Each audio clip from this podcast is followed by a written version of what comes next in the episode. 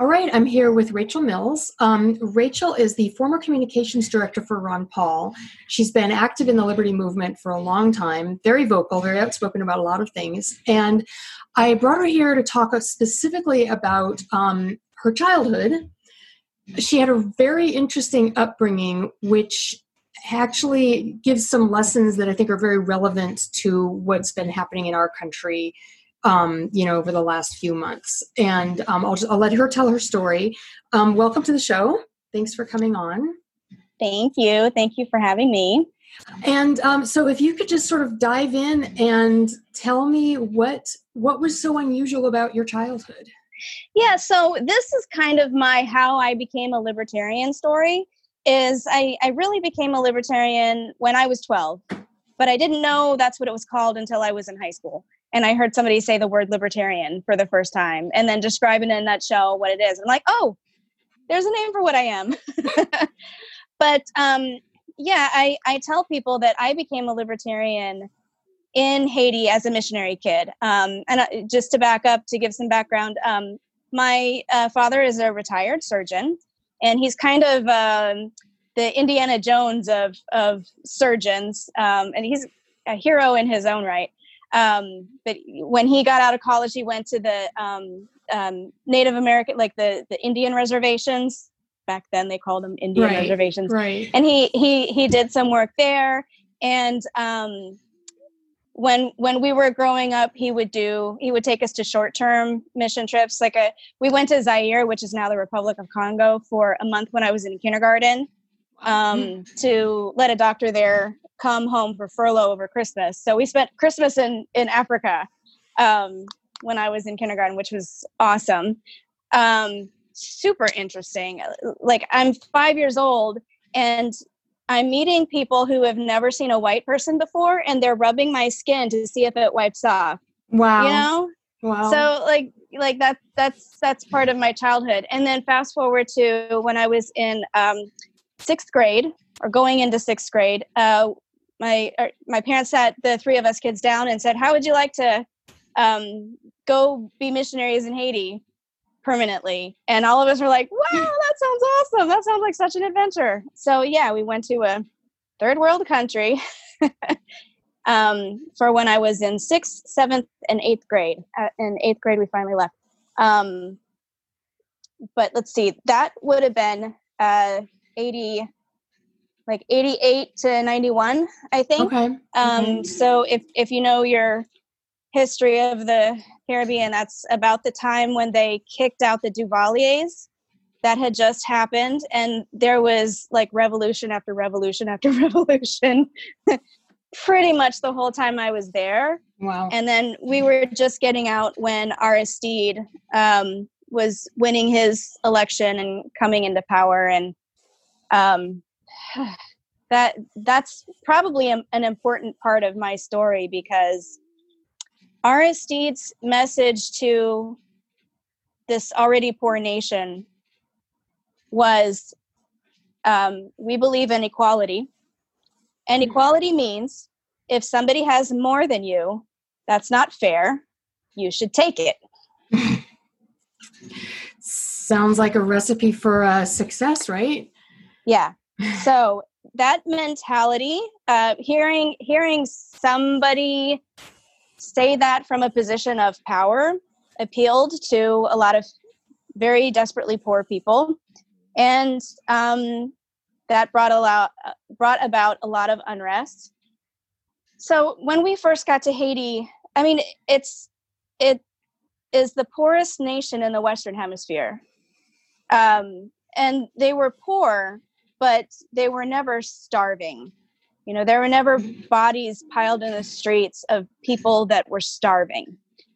Very soon after Aristide came to power, there were bodies in the streets from starvation. Wow. And and just to be clear, were you there at that time or you left right before he was actually we, in power? We were sort of on the way out. Okay. Like it it was there was a lot of unrest really the whole time we were there, but by the time I was in eighth grade, it was, you know, sort of getting pretty critical that it's just not really safe here anymore. And I, I would never go back. I would love to take my kids there and you know expose them to the culture um, and the food. The food's amazing, um, and you'll never taste anything like it. Um, that was my favorite part. yeah. but um, let's see. I'm digressing. Um, so property rights as a 11 year old. So I, I come to this country as an 11 year old. Um, and there's a stark difference. It's a very short flight from Miami to Haiti, but there's a very stark difference. And even from um, Haiti to the Dominican Republic, there's a pretty stark cultural difference and um, standard of living difference. Like you can you can fly over the island of Hispaniola, in which these these two countries, Haiti and the Dominican Republic, share, and you can see the border. Mm. Like one side is um, more desert and dry and dust dusty, and the other side is vibrant and green still. Hmm. You know, so so there are stark difference even on an island that shares the same natural resources. Right. There's a difference. And so I'm scratching my head. You know, why is this? Why why is there such a difference? What makes the United States rich and what makes Haiti poor? So long story short, working this out out in my mind, um, what I eventually came to was property rights. Property rights. Were, property were rights you, is everything were you talking about this with adults or with other people as you like how, how did this come to you how did you how did you as a child how did you come to realize this i was mostly taking everything in that other adults around me they were telling me things that were happening um, like for example when we got there there there were um, factories there were factories in port-au-prince and the surrounding area that made things like baseballs um, care bears were made in Haiti. Um, rum, very good rum, vanilla. You know, there's uh, there was really good industry, and plus it's it's a good sort of port city as a as a way station between you know here and there. Um, so yeah, there there was um, economic vibrance that Haiti has that was growing. Um, that once Aristide's mesh- message got through to people, and they started destroying factories and attacking the wealthy people, mm-hmm. there was massive capital flight. So, if you think that a sweat a sweatshop job is terrible and unthinkable, I will tell you this: subsistence farming is infinitely worse. Mm-hmm. Because you're at the mercy of the elements. You can never quite produce enough you know at a small scale to quite feed your family and then have yeah. enough left over to sell um, so so that's very difficult and then um, oh i have to get into voodoo eventually oh but oh let's save that for the but yeah with this the subsistence farming thing i mean i, I saw the same thing in china i was i was there mm. you know just as that's um, right yeah they were starting their industrial revolution and i mm-hmm. remember in God, what year would this have been? This would have been probably 87 in hmm. um, Guangzhou. And I remember there were trainloads of people, you know, with as many belongings as they could, and it was mostly men um, because they were coming to find work. But they were coming from the hinterlands. They were coming from more rural areas, um, other provinces. I mean, long, long trips.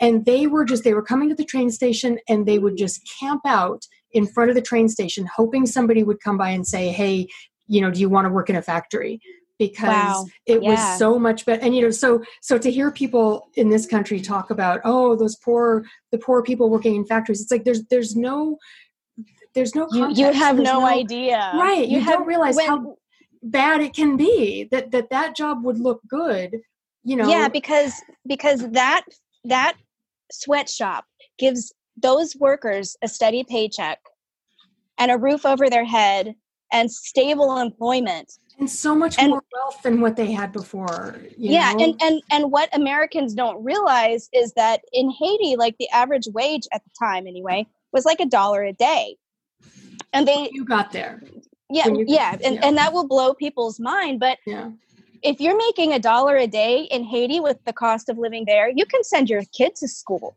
Mm-hmm. Like you you've got disposable income with the cost of living and the the lifestyle there. Um, and I always say the the best solution to bad conditions at a sweatshop is another sweatshop. Mm-hmm. Mm-hmm. Put another one across the street. Do not do not protest Nike and get them to close down their sweatshop and take those jobs away. No, what you need to do is is lobby for you know Puma or Asics to build Open another sweatshop Get more. right across the street and compete for that same workforce. Yeah. And you know, then the rising tide will float all boats. Which People don't I mean, if, think this way. Yeah, but if you look at and and part of it is I think people just don't have the context. You know, you drop someone some you know university student from America, give them a picture of what working conditions are like in China, and it's like, oh my god, that's terrible. Well, yeah, compared to your life, that's terrible. Compared to where Yeah. they were ten years ago, it's Yeah. pretty awesome. Um, Yeah. and just looking Yeah. at the the rise in the standard of living over those over the last few decades, it's incredible. Yeah. No other, I don't think any other you know population on the planet has has grown so rapidly in terms of standard of living Yeah. And is it exploitative? Yeah. It is. it's a subjective term i mean but like it, it, if, if you want to call it that like that that's a mean way to say that you know the the americans the western world the, the capitalists are getting something out of this Yeah. too. Yeah. Yes if you want to put it that way but like the reality is it's it's a voluntary exchange that is beneficial for all parties involved. Yeah. And um when when property rights back to property rights yeah let's when, get back to when, you yes when property rights are under attack, then those factories leave. The capital goes away because the owners of those factories that have invested their money, their their wealth, their resources into that factory, it's not charity for them. And if they are able, and they are the ones that are most able to flee to safety to somewhere else, they will Mhm. so you know and and it's not just government that can attack property rights. And i i want to make this clear. There's there's three main areas um, venues of attack that come under property rights. There's government of course and that's probably the biggest. There's um, cultural and like private attacks and actually religion can be Mm, uh, mhm. a source of attack on property rights. And this is where I get into voodoo. Because for that subsistence farmer, um, and this is just how I remember it. If someone has been to Haiti and they know the whole, you know, they know it better, then that's fine. I, I'm I'm certainly open to fact checking. But this is how I remember it from my time there as a kid. Um, we we were aware in the in the voodoo religion and it's it's said that Haiti is 100% voodoo. You know, it's like 95% Catholic, but 100% voodoo. right right That that's kind of the, the joke. Um, it's it's so ingrained in the culture. Yeah. If if something happens to your like y- your son gets sick and he dies, then that means you know it could mean ac- according to the the witch doctor in the um, village or whatever, it could mean that um, the the gods are against you and they demand a sacrifice. You need to burn down your crops to offer a sacrifice to the gods. You know, and you're already you know barely scraping by right and you're getting this message from your religious center. So like that's it is possible for religion to and superstition to be an, an attacker of property rights. And also if if your culture um, does not have the values have property rights as a value if your culture does not value hard work if it does not value not stealing if Mhm. if, if if integrity you know um if if if stealing is not a bad thing in your culture like that's a source of unstable property rights as well right so it if you- makes it hard to got- invest in a culture like that Sure. And if you've got, you know, looting on a regular basis and you don't have any um, strong form of defense, you Yeah. can't you can't defend yourself from thieves and burglars, Yeah. then that's also another reason why you're not going to invest in pros- in making your whole society more prosperous. You're going to find somewhere with stable property rights, with cultural values that will respect you know your your investment and that's yours i'm not going to take it Yeah. you know Yeah. and of course the government if they if they're going to tax you out of existence or demand uh, bribes or if they're hopelessly corrupt, mm-hmm. um, that's a problem. And frankly, I saw all three of those in Haiti. Um, so just, just to back up a little bit, when you first got to Haiti, um, it because it sounds it sounds like the situation really changed as you were there, like it got worse. Yeah. What was as far as property rights on all of those fronts? What? How would you describe property rights when you first got there um, in the religious, cultural, and government areas? Um, well, I mean, there there was government corruption. That's that was a problem that got worse as maybe the um, 60% corrupt government officials were replaced by 80% corrupt government officials and then by 100% corrupt government officials so it just it seemed to get progressively worse with each phase of the revolution that came through until finally aristide was the strong man that it just it was just horrible um, but then like with with his messaging the attacks from the private sector were emboldened you know and and, and people started to not feel safe just like it it became scary to stop at a stoplight mm. Because you get held up and carjacked and what where where were the police when was there a police force what to what extent there, could there, you count on protection? Now, there were police, and there was a very strong police force under Duvalier. They called them the Tonton Macoute, which roughly translates to um, like the boogeymen. You know, they wow. yeah they they were they were um, like a, a secret, strong, very authoritarian police force, and um, they were very much feared so, like, police already had a very bad reputation. So, I'm I am not aware of police ever being of much use in Haiti. Mm. Um, what what Haiti had was um, a lot of fences with broken bottles mm-hmm. lining the top. You know, bars on windows. Yeah. Um, gun ownership and like a lot of uh, private defense. You know. Yeah. Yeah. I mean, it's, it's unstable, Un, unstable, and an unsafe feeling, and a lot of um, missionaries praying a lot all the time. To, but I mean, the. I should also talk about you know racism in Haiti and how you know it's really the first place that I got to really see white privilege and racism.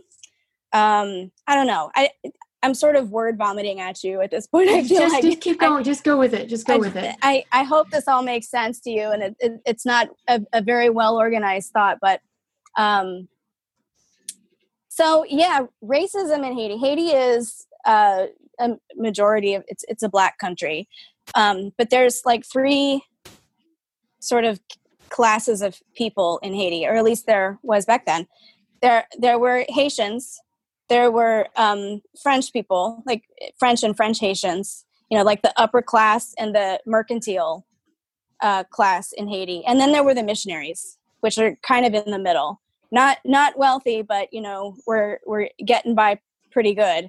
Um, oh, do you need to go? I'm just we can, we can pause for one second. Let's pause yeah, for one we'll second. Take we'll take a break.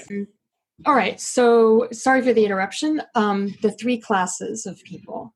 Yeah.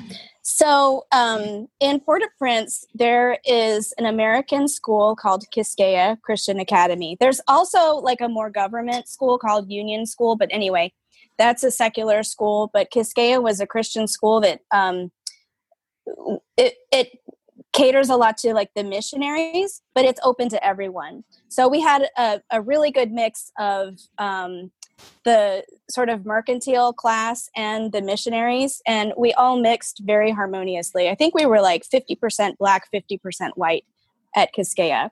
And I just remember, like, my experience was we didn't see color. Like, our friends were black, white, whatever. And you'd walk away and you'd have to think a minute oh what what what color are they oh yeah I, I, yeah like you'd have to think about it a minute like it was really the the least racist place that you could imagine however um, what what was kind of shocking to me, um, there was a, a ballet school in Port-au-Prince run by this very elegant French Haitian lady who, you know, I, I loved her to death. She was oh, she was amazing.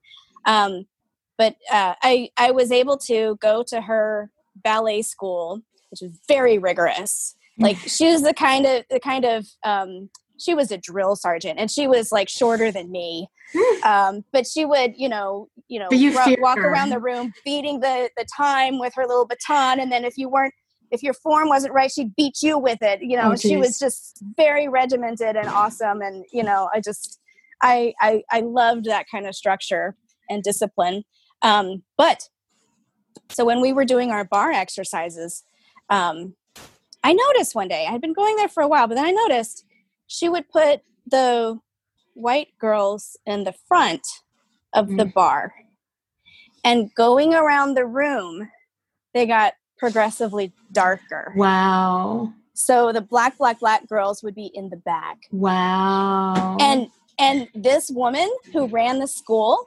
Mhm. she was a woman of color like if you Mhm. saw her you would say you know she's a black lady right. you know wow. she's she's a black lady and she put the white girls in the front and the and it was like just progressively darker and i was like huh why is that And was that kind of thing sort of throughout? The, was that just sort of the expectation? Everybody did things that way. I, I i mean at at the american christian school things were not that way Mm-hmm. But at this ballet school they didn't speak english she was french Mhm. haitian she spoke french Yeah. um, you know, and this is how she ran her school. Wow. So, like, this just just a head scratcher.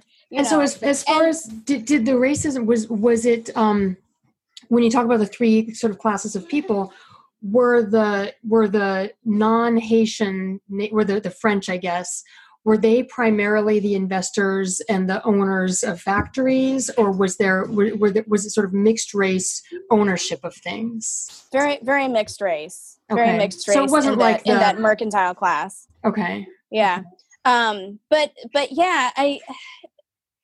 I, I do remember that um, being lighter skinned, like Mhm. you're you're Haitian, but you're lighter skinned. That was an advantage. Like that was Mm. seen as as like you're better. The lighter Mhm. your skin the better you are. Um and of course that was odd to me. Like i didn't understand that. Right. but you know that that was my I, I guess we'd call that white privilege now. Um that was my first exposure to it. Sort of awakening um, to and and that being said in in the states there is not that type of white privilege. There's just not not not to the extent that i experienced not that dramatically yeah yeah for sure and um no Yeah, and it's and it's also. I mean, your your experience was in the sort of late '80s. Um, I, I Mhm. also that so it's been a while it's yeah, but but but not that long. Um, I also feel like it's changed. There's you know there's there's definitely you know there's there's definitely you know racism in this country and there's racial divide. Um, but it's but you very wouldn't see different right. You would not see. It's not. I guess yeah. You wouldn't see something that open and that. Um, yeah, you just you wouldn't see that that. blatant Yeah. yeah Yeah.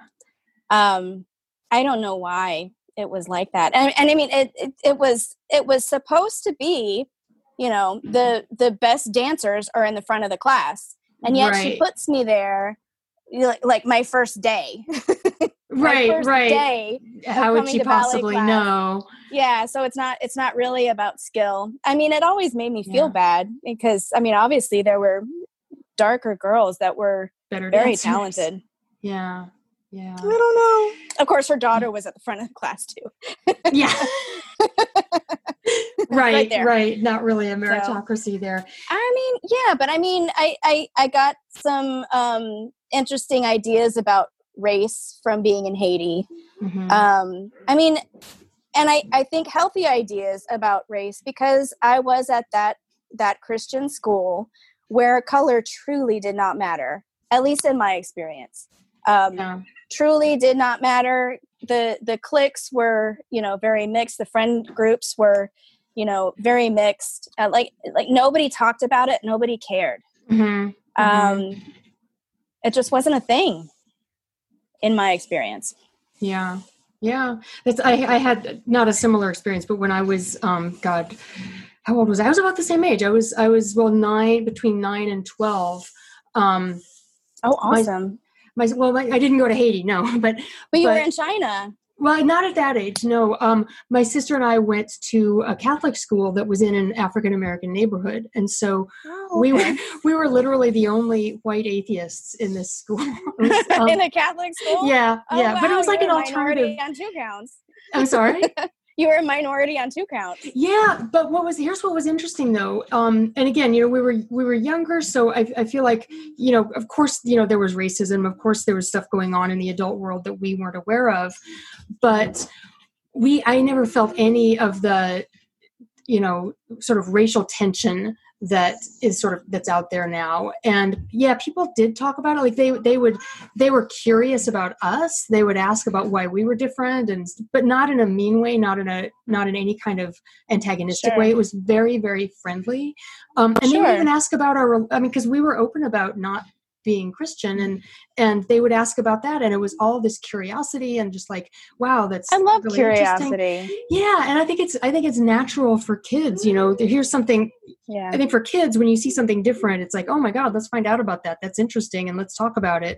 Um, you know, as you get older, you're, not able to do that. That becomes rude. right, right. I guess, yeah, at a certain point, you're I- not supposed to do that.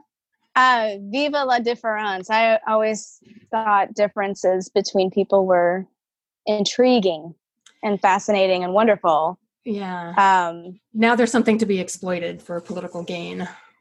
yeah, but I mean, I I want to also say something about culture. Yeah, yeah. I think that's that's pretty yeah, let to me your to your point here.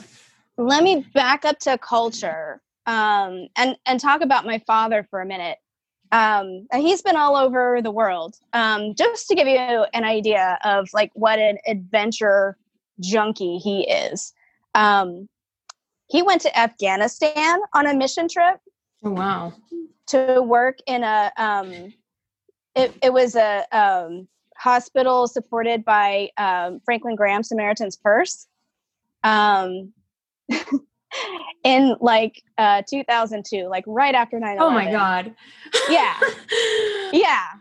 So like okay I got great I got great hairs that started right about then. Yeah. Um yeah. So he, he he's been all over. He's been to Guatemala a couple Mhm. of times. Um I think Ecuador.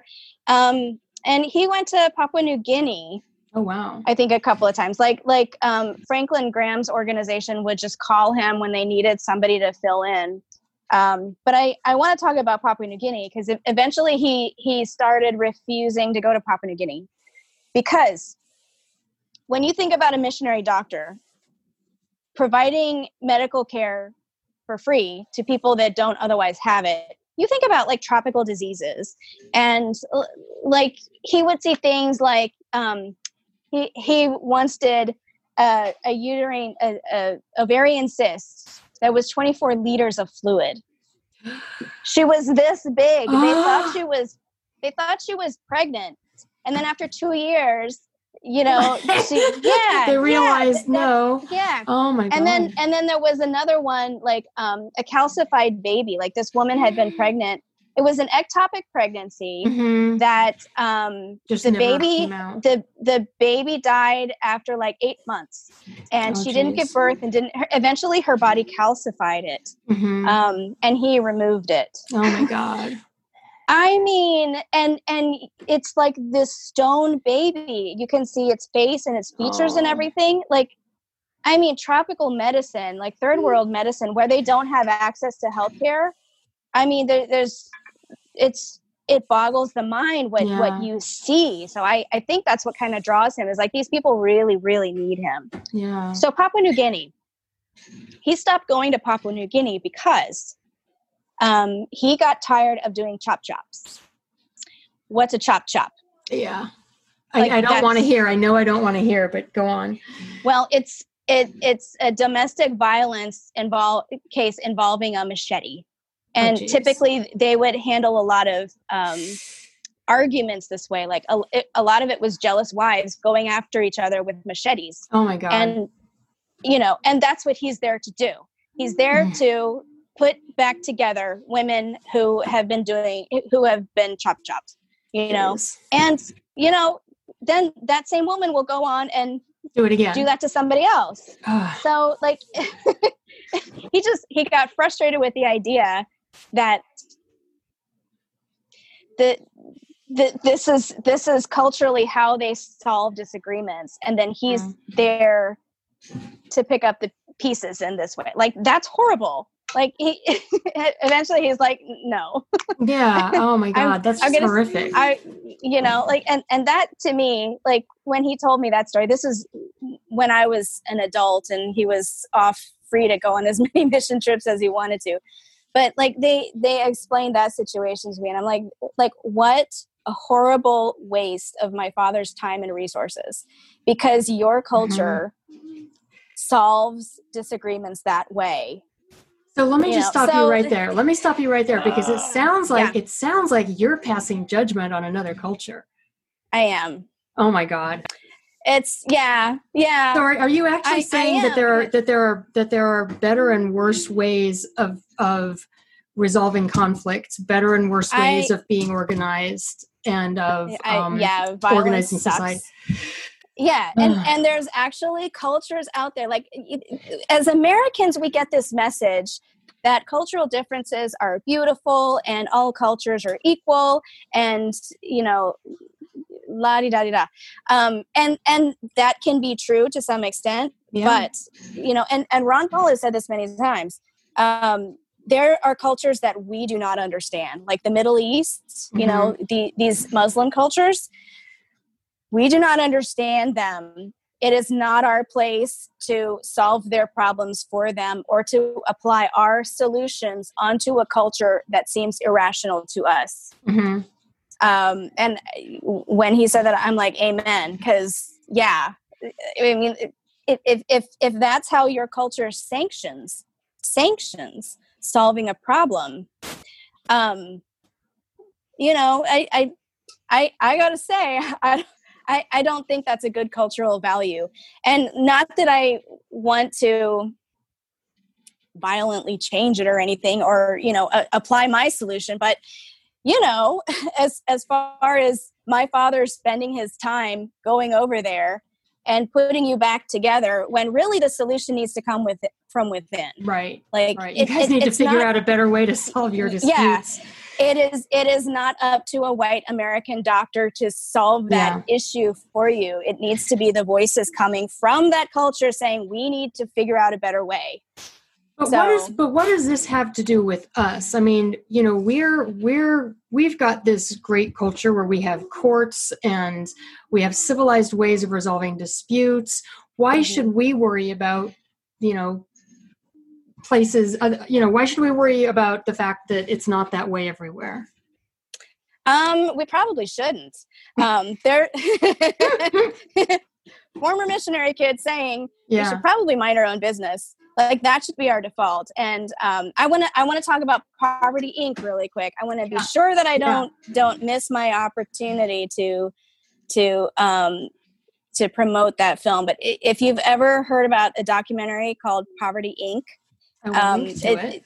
yeah please link to it. It's amazing. And haiti is discussed a lot and it's a lot about um, uh, the poverty industrial complex um, which i know a little Mm. bit about Mhm, I'm sure. I'm sure if you were um, yeah and i'm going to talk about um, mission trip groups here in a minute but um, yeah poverty inc is an amazing documentary that goes over the horrible horrible damage we do as um, western you know industrial countries trying to solve the problems through charity Mhm. of other cultures and countries that we don't really grasp.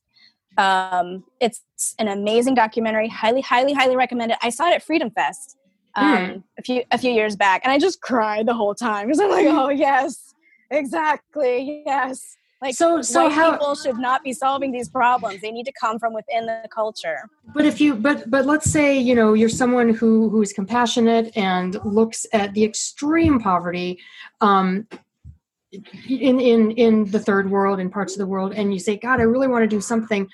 Isn't Yeah. there anything we can do? Yes. What is There it? is. Okay, I'm so glad you asked that question. I love that question. Um, let me tell you what not to do. Do not go on a church mission trip. Okay. That's a pet peeve. That was a pet peeve while I was in Haiti. Before I had fleshed all this out in my mind, um, I'm like, we're there permanently. Like, we are established. Nobody has to babysit us. And then these mission groups come in and they take up resources and time from the missionaries that are there on the ground. Mm, And um, of course, Haiti is poor. Why?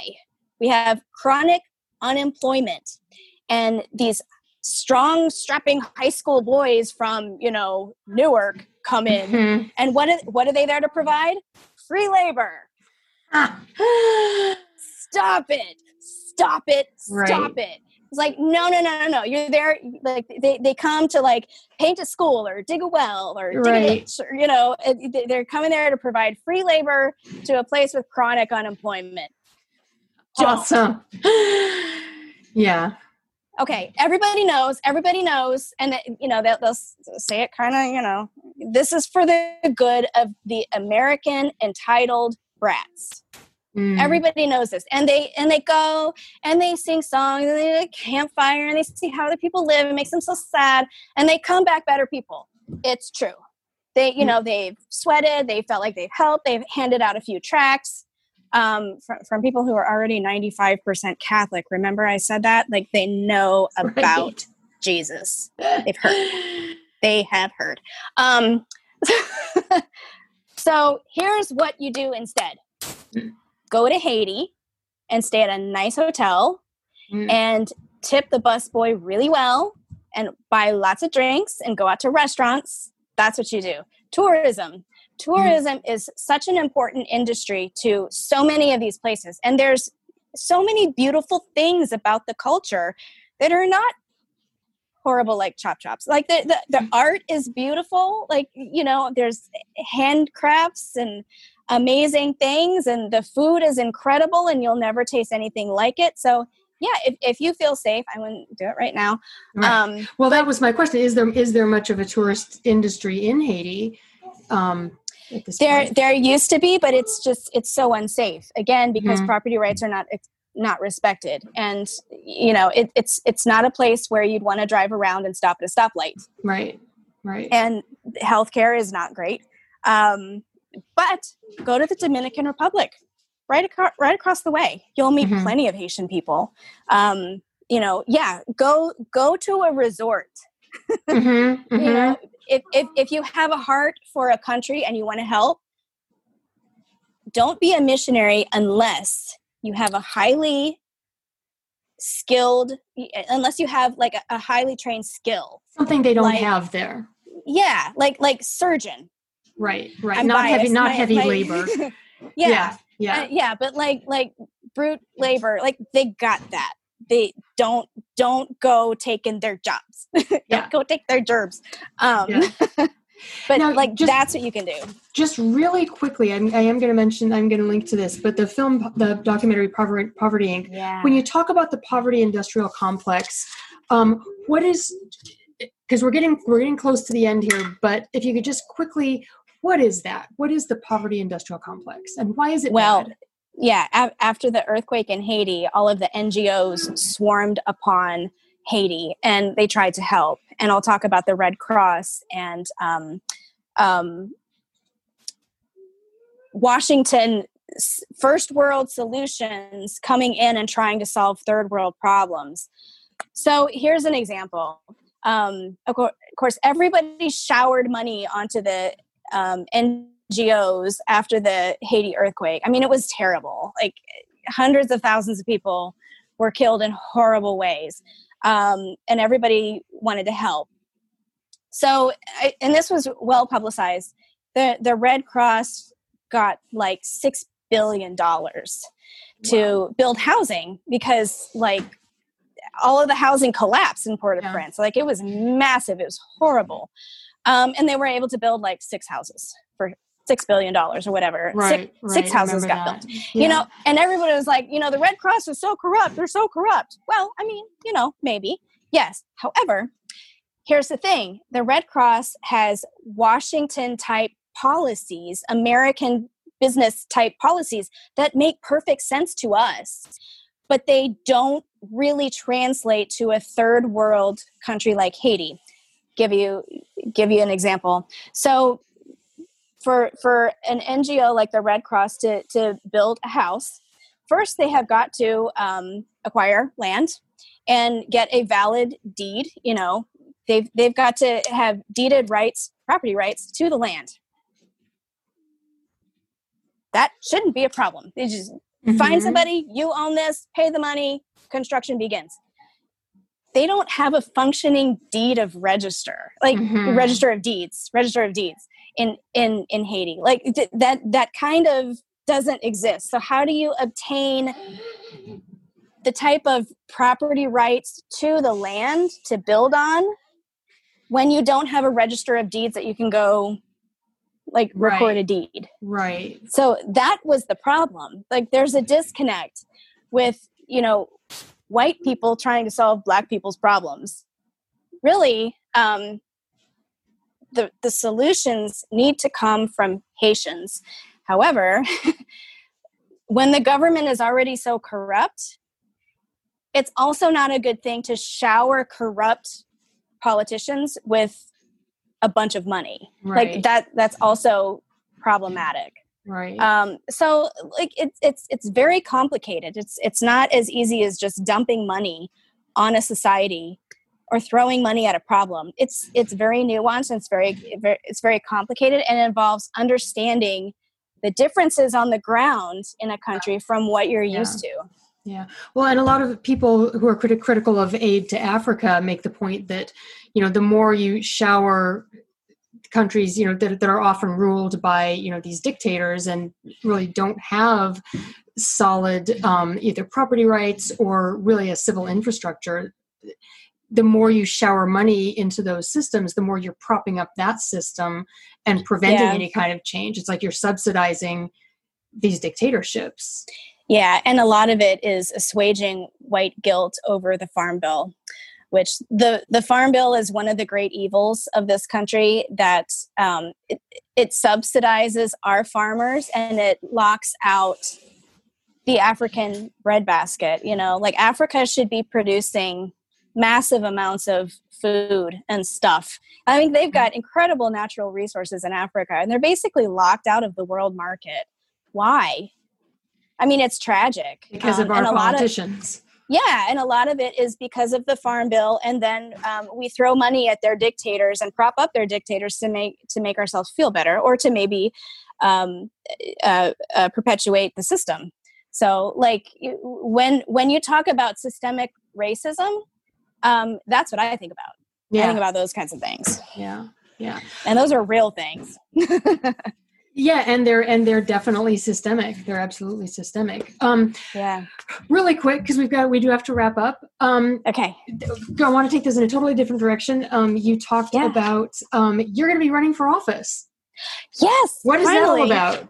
Finally i am going to be running for office. I am running for uh, my county here in in North Carolina, I live in Raleigh, but I am in Wake County, and I'm going to be running for our county level school board. Um, and I'm going to be filing on Monday. Um, and I'm excited because like it's it, it's about time. Like the, the school board here is very liberal and very crazy, and it's only being uh, emboldened. Mm-hmm. Like they, mm-hmm. they they they vote. It's a nine. It's a nine person board, and they vote nine to zero all the time. Wow. So, um, and I, I I think I have assembled a five person slate at least. I think I have five. Wow. So that means we could have a majority, possibly. But anyway. Wow. Well, this will um, be we, interesting. Yeah, we're at least going to put uh, choices in front of voters. Um, I, I, I truly think, I truly think there's, I, I know you're not necess- you're not a Republican, but I think that a red wave is coming. And I think it's a good counterbalance to like the crazy leftism that we've been having. Like that's that's me. I mean, honestly, um, up and up until this year, I have been saying, you know, there's absolutely there's no difference between the two. And I, I still I still say that to some extent in that they both they both support the system. They both support the fundamental things that I think are the mm-hmm. problem. But oh my God, this oh past God. year, oh my God, there's there's a there is a left there is a Republican Democrat divide in terms of health freedom, in terms of the lockdowns. I mean, there's you can't miss it. There is a difference. So yeah, I mean, there I I was with you. There didn't used to be much like a dime's worth of difference, but I'm glad to hear you say that because like I've definitely there is right now, and I and I don't feel I, I right. still I and I and I get it. I and I've seen a lot of people who a lot of former Democrats who are now, you know, just completely disillusioned, turned off and, and voting Republican. I still don't say, yeah, that's the answer. That's gonna that's gonna fix everything because it's not. But you'd have to be blind to not see the. You'd have to be blind to not see that the Republican Party yeah. has some some interest in protecting freedom, whereas yeah, the Democrats it, it's, are completely it's, steamrolling over it it's like the Democrats are anti-economy and the Republicans are pro-economy. So and, and anti anti individual freedom and I mean yeah. complete status, complete one hundred percent status. It's just it's never. I yeah, I've never seen this kind of distinction what, right in front of me before. What almost worries me is, and I know what the polls say, and you know, of course, they were right in 2016, and it'd be silly to like disregard them that's a joke. Um, but media.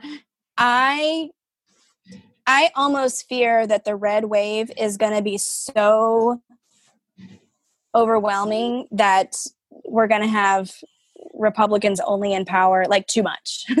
like they're yeah, going to get I mean, too much power. And right. that, that's also not a good thing. Right. So, um, but I mean, it might be better because it, it, seems like right now, uh, Democrats have way too much power. Um, yeah, so I, mean, I, I, I, I don't know. We'll we'll see what happens. I feel like if that you're, I think you're absolutely right to worry about that because I think we'll see we'll see a change in how favorable they seem to liberty and to sound economic policy if that happens. Yeah, I, I just think the left is really shooting itself in the foot.